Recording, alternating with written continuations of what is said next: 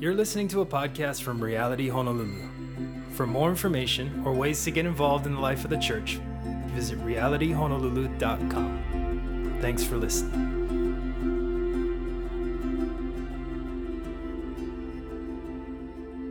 Hey guys, Pastor Riz, that's me. That's what he said. Um, uh, I am the pastor here. My name is Ryan. That is my name that my mother and father gave me.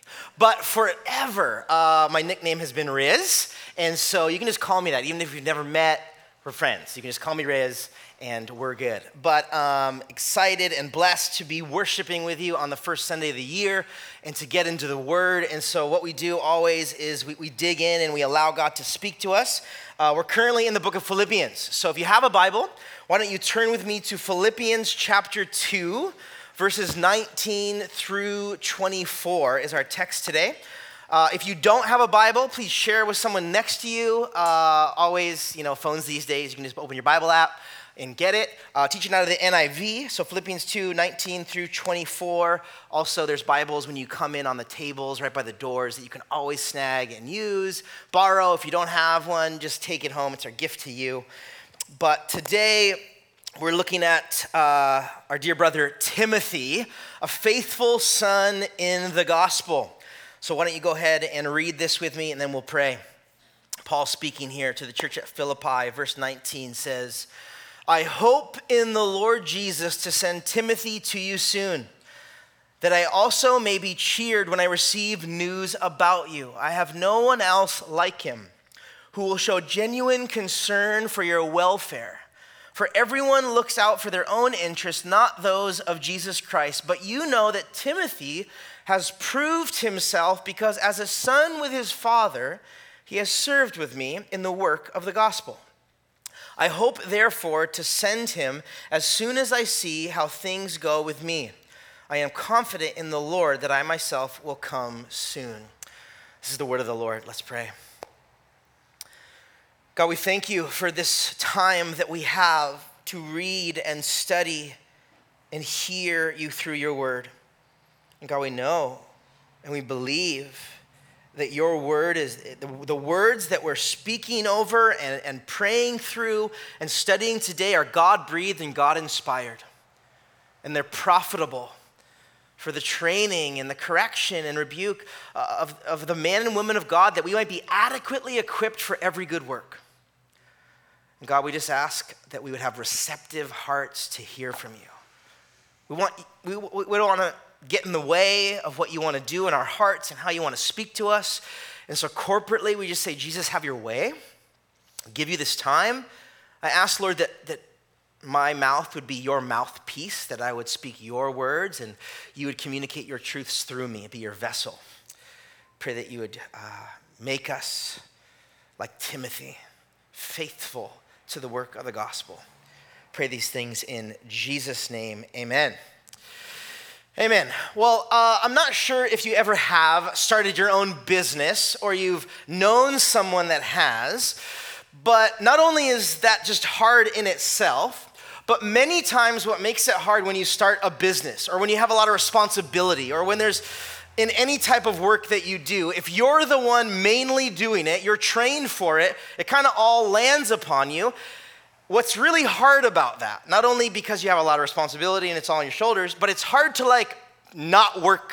It's hard to be gone.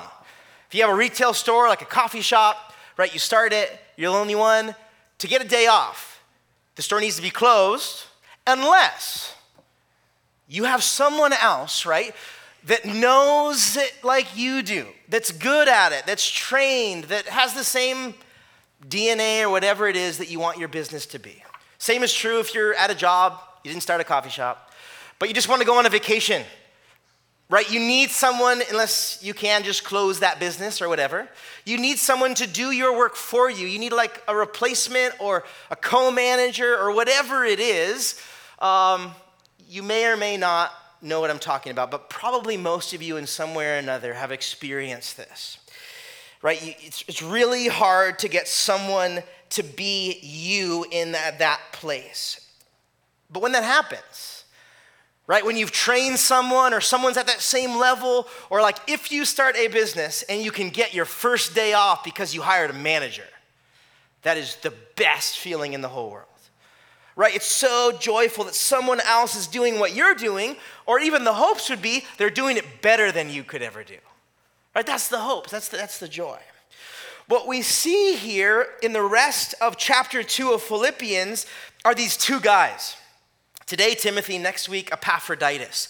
And these guys are doing just that with the gospel. These are men that Paul has poured into and raised up, and now they're doing the work of the ministry while he is currently in prison.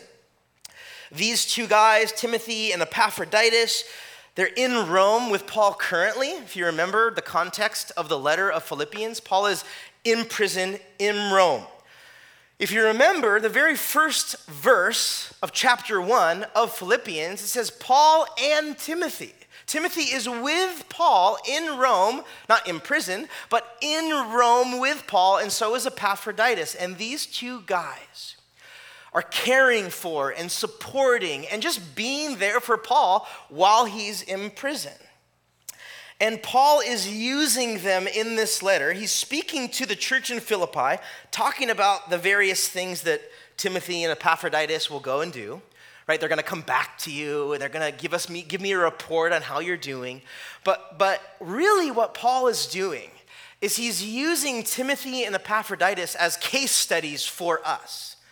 A lot of what Philippians 2, actually the end of chapter 1 into 2 has been is Paul trying to encourage the church in Philippi of like their conduct, how you should act and react, how you should be as Christians, how you should serve the Lord and love the Lord and, and so forth. And Timothy and Epaphroditus are like case studies for us that they've done it. They're doing it. They're continuing to do it. And so look at them. What happened was, just to give us a little bit of context or be reminded, is that Paul, the Apostle Paul, right, shortly after his conversion, where God saved him, he wasn't always following Jesus. He actually was a persecutor of the church. Saul of Tarsus, he was called. He gets saved. God radically just transforms him, and he becomes this like evangelist, an apostle, and church planter. And he goes on his famous missionary journeys. Three of them. He's done that, and now he's was in Jerusalem preaching the gospel, gets arrested now in Rome. But on those three journeys, what he was doing was he was spreading the gospel. He was proclaiming the good news to every Jew and Gentile, leaving the Middle East into Europe unchurched, and he was going for it. And on the second missionary journey, um, he met young Timothy. And what's cool is it's in Acts chapter 16 that we see, the first few verses of Acts chapter 16, we see that Paul meets this young man named Timothy that was a Christian, a believer. He meets him in uh, Lystra. And shortly after that, if you remember anything about Acts chapter 16, we see the formation of the church of Philippi. So the Lord tells Paul to go preach the gospel in Macedonia, literally, like go to Europe for the first time. And the first Christian church is started, it's the church of Philippi, it's the first church in Europe. Timothy is beside Paul when this is happening. This is what's so cool about this. This is some 10 to 15 years prior to this letter written when this happens. And so Paul, right now, is with Timothy in Rome. He's writing to the church in Philippi that they both helped start in Acts chapter 16. And since then, Timothy has been Paul's prodigy. He's been this young guy that's just like soaking up all that Paul has done, been by Paul's side. Paul's thrown him into a bunch. Like, when he's not ready, just go for it, Timothy, you can do it. This is the story of their relationship. Paul has discipled Timothy, he's been his companion, he's been his partner. And then we even have New Testament letters that Paul has written Timothy, right? First and Second Timothy. Those are letters that Paul has writing to Timothy. They're apart. Timothy's on his own. He's kind of doing what Paul was doing like a leader in the church, raising up elders, like way far out of Timothy's comfort zone. But Paul is writing these letters that we have that we can study and look to. And it's Paul, this older, more mature, father of the faith that's, that's grabbed a hold of young Timothy from his house in Lystra, started the church of Philippi, and for 10 or 15 years, they've been doing it together. And it's way more than a working relationship, it's way more than a, um, like just strictly job, service, put your time in. It's become a very close personal relationship. And Timothy has become a son to Paul, so to speak, in the faith. Even our text today in verse 22, it says, But you know that Timothy has proved himself because as a son with his father, he has served with me in the work of the gospel. Not only is he a partner, not only is my, am I discipling him, but we're knit together in unity, and he's become my son in the faith.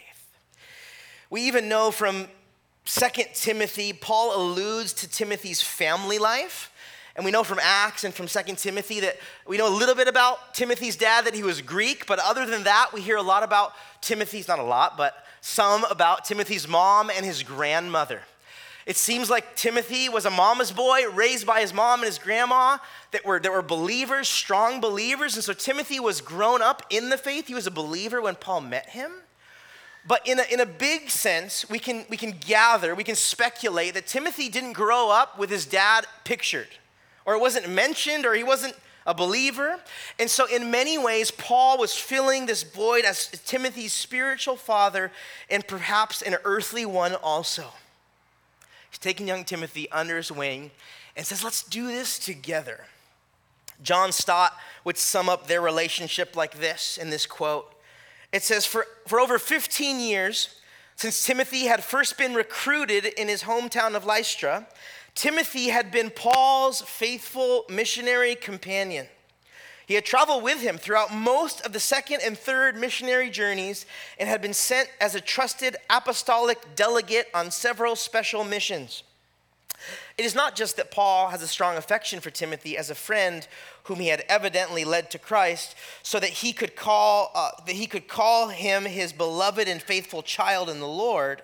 It is also that he had grown to trust Timothy as his fellow worker and his brother and God's servant in the gospel of Christ. Paul would go as far to say, I have no one like him. Among all Paul's associates, Timothy was unique.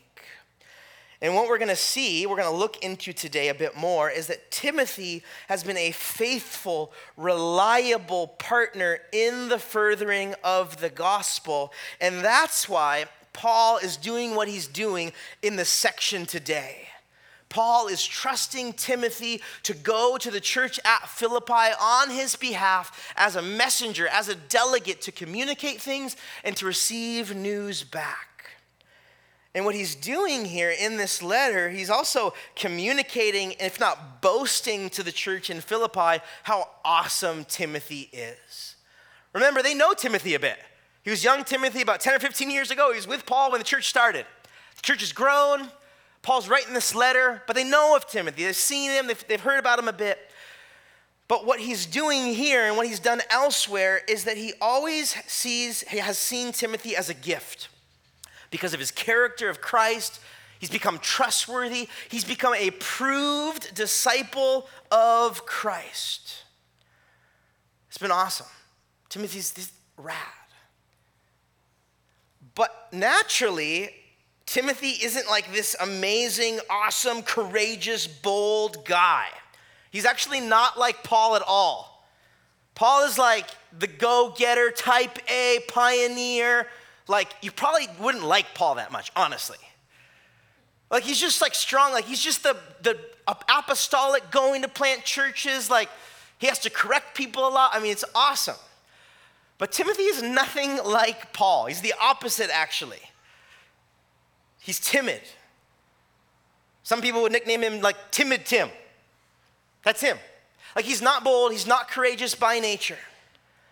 In this in Paul's second letter to Timothy, this is why Paul would say, "For God has not given you Timothy a spirit of timidity, you guys know, but of power and love and of a sound mind or of discipline." That verse that we quote, like God hasn't given you a spirit of fear or timidity, but a power, love, and a sound mind. That's Paul writing to Timothy. It's for us, it's true. God has not given us that spirit of fear, too. Like we're, in Christ by the power of the Holy Spirit. We can do that. But, but Timothy was timid in all sense of the word. Literally, that, that word right there, timid, in its original language, means cowardice. It's the only time in the New Testament that that's word's used. I mean, so what's it's saying here is Timothy, you're not a coward. You may think that, you may feel like that, people may have told you that, but you're not. Timothy had kind of a lot against him in the world's eyes, or to do what God was calling him to do, or what Paul was wanting him to do. Timothy was young. He actually talks about that he had some like physical ailments. He was, he was ill a lot. He was prone to ill. He was like weak and fragile, maybe. And he also, like we just heard, he was timid in temperament. Probably was an introvert. probably needed alone time. He was probably not the life of the party. Paul, again, Paul was the opposite. Paul was like the bull in the china shop. God used him, it was great, it was awesome. But Timothy is the opposite of what Paul was. If anything, the world would kind of say, especially like leadership in the church, going forth, pioneering, like preaching the gospel, you might be like, you kind of don't have it. Like, you're definitely not the first guy I would pick. That's, that's, the, that's the Timothy we're talking about here. But what we see is that God has and is and will immensely use him in the midst of how he was wired. With all that stuff, his personality and his introvertedness and his, like, I don't like people, I need like my alone time. If you notice, I'm not really introverted, so I can say that. I'm not. But I, I know it. My wife is, and so I get it. I get it. I get it. But God does this, right? His plans and his purposes were that Timothy would be a pillar of the faith and a leader and an elder and a communicator of the truth and a faithful witness. And there's a truth that we need to grab hold of today. It's not just about Timothy, but it's about all of us, is that God isn't looking for like the overachiever or the performer. Oh, you're good, you're gifted, you're awesome, you're, you're, you got it. So now I'm gonna use you. Many times, if you know the Bible, many times God does not use the overachiever and the performer. He does sometimes. But many times he uses the least likely in the world's eyes, the last to be picked for the team, the young, the timid, the underdog, not the first choice. This was blatantly clear with the disciples that Jesus chose to spread the gospel to the entire world. This is not the guys. Like, you would have been so blown away that Jesus picked his disciples. Like, just fishermen, Galilean fishermen, doesn't even know him, sees him fishing, right? Matthew, Matthew chapter 4. Matthew, lay down your nets, come follow me. What qualifications does Matthew, the third generation fisherman, have? Nothing. Like, what about like the tax collectors and what about Judah? Like, what about the people that Jesus picked? They were like the tax collectors and the fishermen, they were the people that were unsuspecting. They were not the educated and the well trained and the well liked. These are the underdogs. These are not the first choice. But this is who God picked. Think of David, King David, right? A man after God's own heart. You know King David, but do you remember how he was picked as king? Do you remember? Like 1 Samuel 16. 1 through 13, we get the account of God picking the next king. And what happens when Samuel goes to the house of Jesse, the dad? Jesse like arranges all his sons. Who, who's not in the house at the time? David.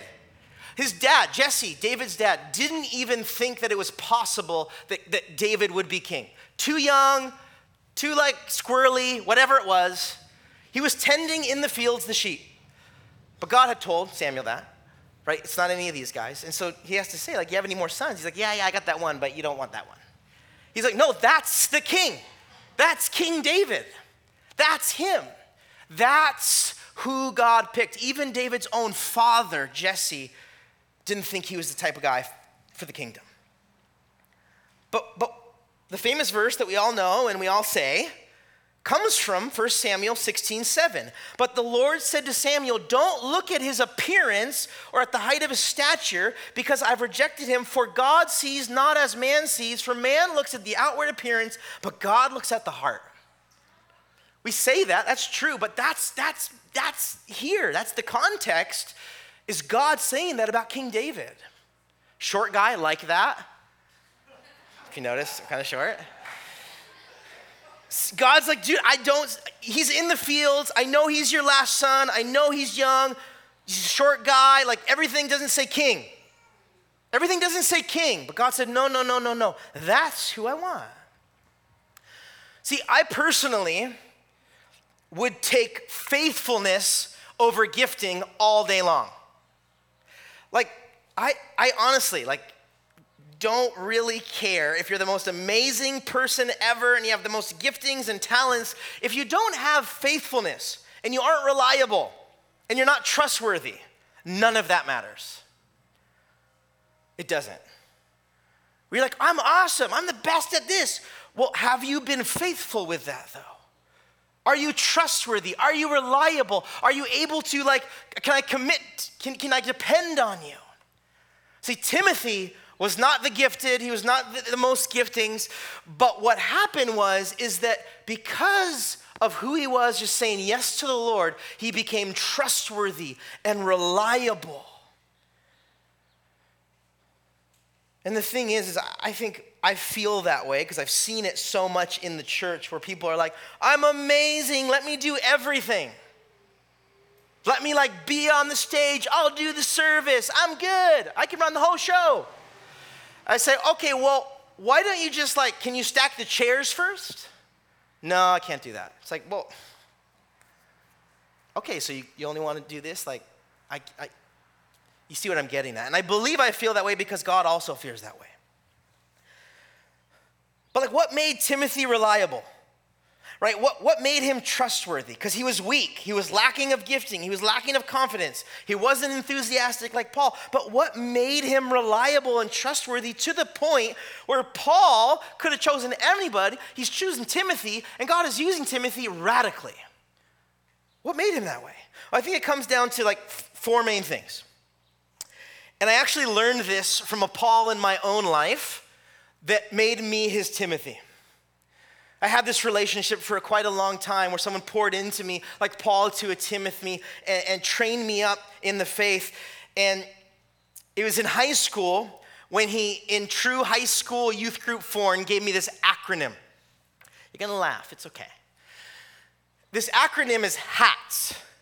It was, it's honestly, I've remembered it for like 20 years now. But, but it's HATS. And he says, if you wanna be used by the Lord, if you wanna radically go like, if you want God to use you and you don't want to get in the way and you just want to like be used and have kingdom fruit, then use this as a valuable and useful tool to check your heart.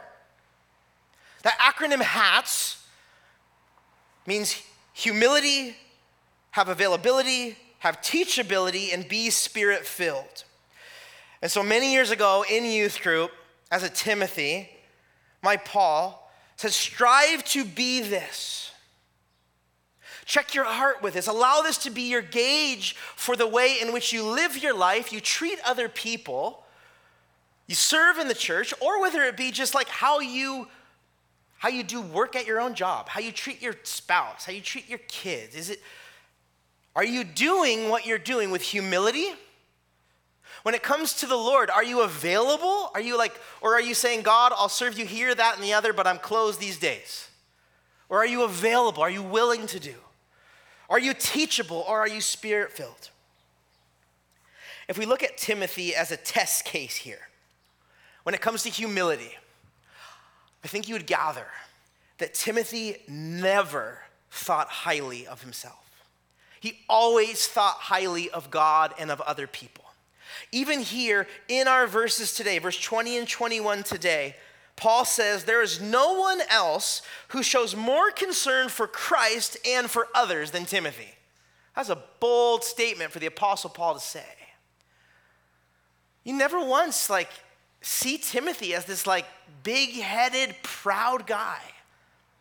Timothy always thought highly of God and, and others, had his priorities right, and he acted and served and loved in humility. God used that. Also, availability for Timothy. Let's think about that. If there's anyone, if you're a Timothy introvert and Paul comes to your hometown and he says, Come with me, you would be like, It's so crazy that Timothy said yes to this. Like, he was, I'm sure, and still, like, I mean, right here, so fearful of his inadequacies. Like, I, I'm not the guy. Right? I'm sure he struggled with, like, I'm not the guy, Paul. Like, I am not the one to do this. But despite his fears and his inadequacies, Timothy was willing to follow and obey God into whatever crazy thing he was calling him into. Not because he was prepared and not because he was adequate and not because he was gifted. Right? So many times we think like, we think that way. I have to be prepared, I have to be trained, I have to be adequate. I'm not gifted to do that. That's not a thing. That's not like a gauge that we should be thinking about. Well, is God calling you into it? Well, if He calls, He's going to enable you to do it. End of story. Well, but I'm fearful, I'm inadequate. Timothy, think of Timothy. Timothy, timid Timothy, on his own volition, would have never been doing what he's doing alongside Paul, but he was willing, and God can do anything with a willing heart. There is no limit to it. Right? Teachability. Dude, Timothy, he knew he needed instruction and he knew he needed to grow. Like, and he was open to it from Paul. Like all the time, like he did things, what you know what I mean? Like he's a young believer, he doesn't know what he's doing, but he knew his place, and so he accepted, received, and he put into practice what Paul taught him. He grew and he became more like Christ and more effective to the gospel because he was teachable. And then also, uh, Timothy was spirit filled. His weaknesses, if you think about it, were actually a gift that promoted dependency. Right? Because if I don't know if you know this or not, but if you're super gifted and talented and able, you struggle probably with trusting God and being dependent and like desperate for Him because you feel like you can do it on your own. And so that's a real issue. Like giftings cannot always be a blessing. It can actually be like a struggle to trust God. But Timothy, well, he, he wasn't really good at anything.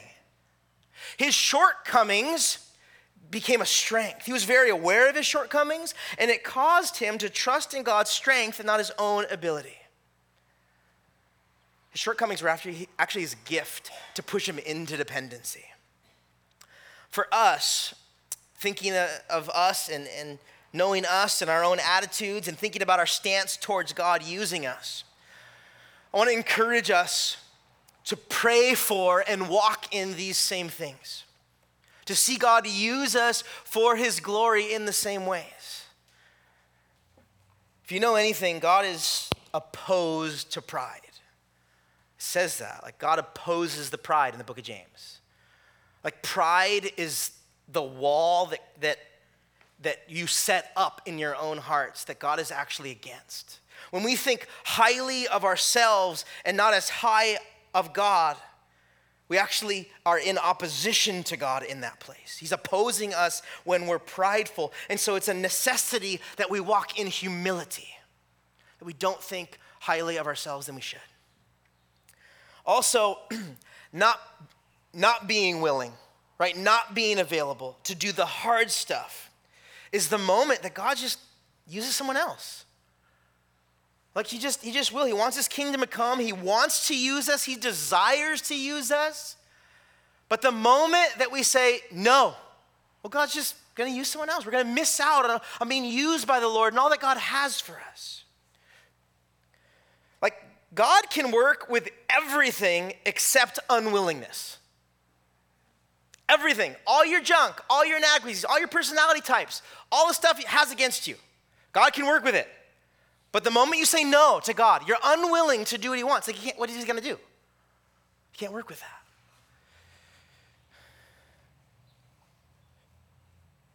Man, teachability, so big. Being, being willing to be correctable. See, the thing is, if we aren't correctable in our lives, if you're, you know, that person that's untouchable, it's never wrong, it's always defensive, that never wants to grow and learn and receive like constructive criticism, if that's you, that's a big problem. You probably experienced that already, like with your families and your workplace, and like if you're just always on the defensive. But when it comes to the Lord, if we aren't correctable, you're actually like pushing away the Holy Spirit's sanctifying work. That's, that's a big deal. Like God wants to do like deep sanctifying work in us, and if we're not willing to like receive from people in our life, then we're missing out on like the transformative work of the Holy Spirit in us. Don't get me wrong, like, dude, being corrected by someone is like the worst thing ever. Like it's so hard to just receive and be okay and like accept that we're wrong and like admit fault. It's like so hard. I get that. But we have to be. We have to be available and willing to be correctable by the corrected by the Lord. And also, I mean, you guys know this. I mean, if you don't, then there's nothing worse than doing anything for God in the flesh. Man, that is such a dangerous, ugly slope when we when we don't rely on the Lord. We don't trust in God and we just muscle it up and try harder and just try to live for the Lord and do good and love people on our own strength. You guys know where that leads burnout and discouragement and despair. We aren't supposed to. We're not supposed to, to follow Christ on our own strength, but we're supposed to do it by the power of the Spirit. And Timothy is like a, maybe a model example for us, and that's the same thing I, I would say about Peter. See, see, Paul, in my opinion, is hard to relate to. Some, some of us may. But, but I like Timothy and I like Peter because it feels like, man, these guys are like, they don't have it. They're prone to mess up. They disobey the Lord. They're not the guys for the team that you would pick. It feels like a lot of us. We're like, oh my gosh, like, yeah, I'm not this natural born leader and gifted and I've got it all together like Paul, but I'm more like a Peter or like a Timothy. And for me, man, it's, it's so encouraging to see the Lord use Timothy. He chose to use Timothy because Timothy was willing to be faithful in the little. He was willing to be faithful to whatever thing ever God had for him. And, and Jesus hits this idea hard, being faithful with the little. Right? You guys probably know the parable of the talents, Matthew 25. It's this parable of, you know, giving out talents and the master's away for a while, and then he comes back and he examines what the servants do with these talents, if they were good stewards of what was given to them or not. The big overarching takeaway is that with the things that the Lord gives us, we're to be faithful with them. Even if they're little and insignificant, be faithful with the little, and God, once you're faithful, that will entrust you with much. I think this is so important because the hard and the mundane and the boring and the hard stuff over time develops good character. There is such deep work that God does in us when we're faithful in the little. And you know what it does? It sets our hearts right. I, I experienced this first in my life, not, not in the church actually, or in my relationship with Christ, but I actually did it in one of my first jobs. Um, if you're familiar with California at all, there's this amazing burger place called In N Out Burger. I'm from California, and this was like one of my first high school jobs. I worked there for like all of high school into college. So I'm like in and out guy. So if you don't like it, just don't talk to me. Because so what happens is though, like a lot of jobs, you get hired and you do like the lowliest thing. Like there's levels at In-N-Out. And so level one is like sweeping the dining room, sweeping the parking lot, because like the birds pull out trash from the, you know, wiping people's tables down. Like you're the trash guy. You take out boxes, you break down the boxes, you put them in the trash can. This is it. This is level one. And then level two, you go to like counter orders, take people's orders, which I like because I'm like a people person. So like I love talking with people. You want your order, you want onions with that. There's the whole thing. So you know, in level three, I didn't go super high up the chain. Um, I got, well, there's like seven levels before you become a manager. It's like a whole crazy world, In n Out Burger. Level three is where like I stayed. That was the fries. I was like really good at fries. No, serious. Like, if you've been to In n Out, if you know, if you go to California, you gotta go. It's like windows where the food is made. So you're like, oh, I'm making it. The fry guy, I mean, he's like doing it. He's, these are real potatoes. You gotta go in the back, you gotta core them out. You gotta use like a Hobart, you know what that is? Like a peeler. And then you spin because they get dry, and then you gotta you gotta time it all. It's actually not just like drop them in the thing. Okay, It's fries is. So they would put me on like the fries. I put my time in. So like rush Friday night, Saturday night, I would be the fry guy. That's where actually my nickname came from. Ask me about it later. Doing the fries at In-N-Out Burger. That's that's where it came from. But what happened was, working at this job where it's very team focused, it's assembly line, like they pay you well, but they work you well in and out, right? And so I ingrained in me from In-N-Out Burger are all these like incredible like work ethic lessons from all these like really hard, mundane, like not fun always, except the fries. I was into that. But what happened was is these deeply like ingrained lessons about customer service and teamwork. And one of their main phrases is if you got time to lean, you got time to clean. This is like thing. Like if there was ever a time where you weren't doing something, there was something to do, there was always a time to clean. So you never, ever, ever could do nothing. It's almost worked me in the wrong direction where I'm like more of a workaholic now because I'm like, time to lean, time to clean. Like, why am I, stuff to do. But, no, seriously, it was, it's good. If you have a business, like teach your employees that. Get them in trouble if they don't. It's a good system. You get, you get fired if you didn't like clean up when you, there was nobody around. It's awesome. Anyway, kind of sounds hard now, but it was good. It was good. My point is, there is far greater value when we are faithful to Christ on a kingdom level right? There is, there's eternal fruit that God will use us to come to pass when we are faithful with whatever God puts before us. The little, mundane, the whatever. Or maybe it's a season that God has, and you're just in that season for a long time. You're like, God, what's happening? Be faithful to what God puts in front of you that day or that hour. right despite our abilities or our personality types or what, are, what, what we're into there is no limit to what god will use you for if we have a posture of humility and availability and teachability and we're filled with the spirit the world i mean like i'm talking there's no limit to the crazy things god will call you and use you for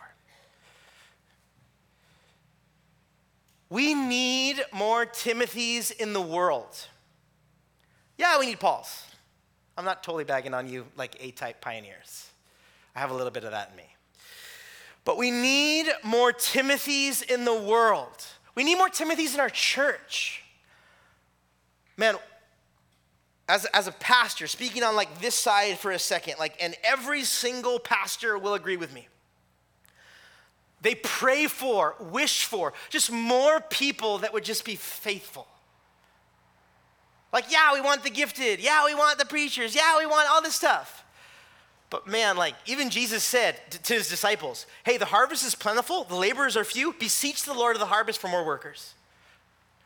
That's like the end old thing that all of us pastors get together, like volunteers. Oh my gosh, people are just so unfaithful.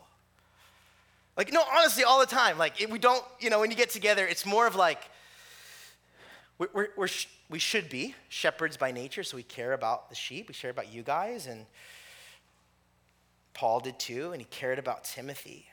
And, and Jesus cared about it. God cares about faithfulness. We need more Timothys in the world and Timothys in our church that has an attitude that is for Christ, that's just willing to do whatever. Like what you want to be is you want to be a mess, yes man to Jesus or a yes woman to Jesus. You guys know that phrase, like, you're a yes man. Usually that, that's a bad thing, right? Because you never say no and you don't have any boundaries, and like, I don't really know what you're thinking if you always say yes to me. But when it comes to what God has for you, you want to be a yes man. That's what Timothy was. God, what do you have for me? Okay, go with this crazy guy, Paul. Where am I going? I don't know. But if it's with you, I'm in. He was available, he was willing. And for us, that might be like we just are willing to take out the trash. We're willing to do that thing. We're willing to do the hard stuff. but because God's asking us to do it, we're willing to do it. So, what I want us to do as a church, I want to like charge us, exhort us, where we can start is to ask God for a heart that is humble and available and teachable. Because it really all starts there, right? It starts in our heart. For me, you know, it's not always like that. I'm this like amazing person now that always says yes to the Lord. I struggle also. But there, especially when I well, stopped In-N-Out Burger went to college, did that whole thing. There was a time where I really had a problem trusting God with this. I was at a turning point in my life, and God was calling me into ministry. And at first, I was not willing to say yes. I was 21 at the time. And God was calling me into full time ministry. And what it meant was laying down, like I was going to college and I was pursuing other stuff. And God says, This is what I have for you.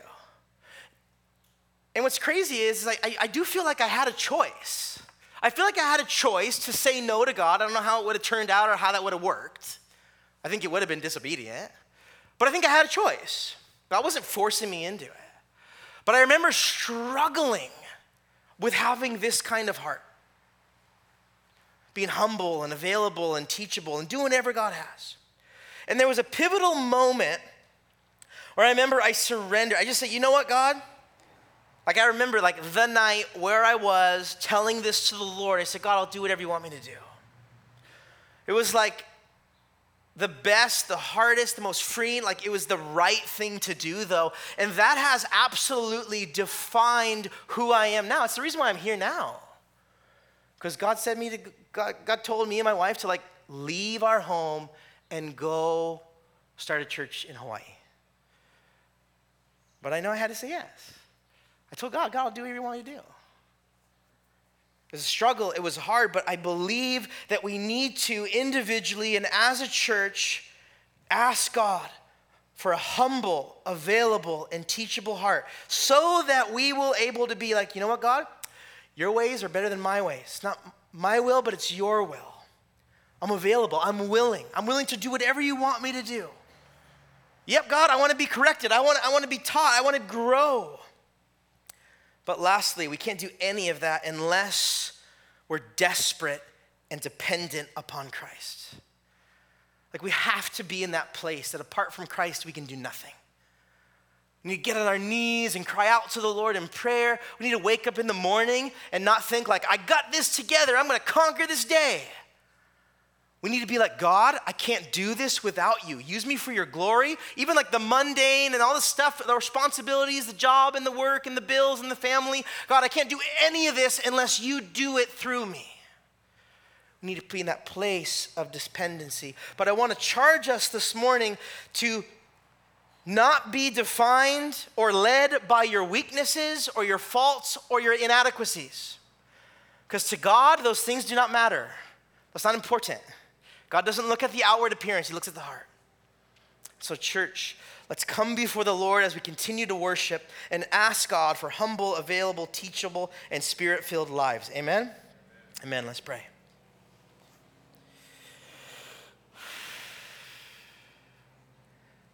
God, we thank you this morning that you love us and care about us so much. And that you desire to have our hearts to be to transform us to be more like you. But God, we know that we need to be humble and available and teachable and spirit filled. We need to be willing. And so, God, we need, we need heart change. We need like deep work for you to do in our hearts so that we are like Timothy that say, Yes, Lord, I'll do it. Do whatever you have me do. God, I pray that you would do a deep work in all of us, that you would raise us up, like that we, that not only would we want to do the little things, but you would call us, like Timothy, away from our homeland to foreign nations that do not know you. God, we want to be faithful with a little, but God, would you call us? As a church to be a part of your, your global mission to reach the world with the good news of Jesus Christ. We want to be able to say yes to taking out the trash just as much as yes to leaving our home and going forth to other people that don't know you. Holy Spirit, would you do that in us? Would you do that? Would you call us? Would you, would you enable us? Make us humble. Pray that we would think more of God than ourselves.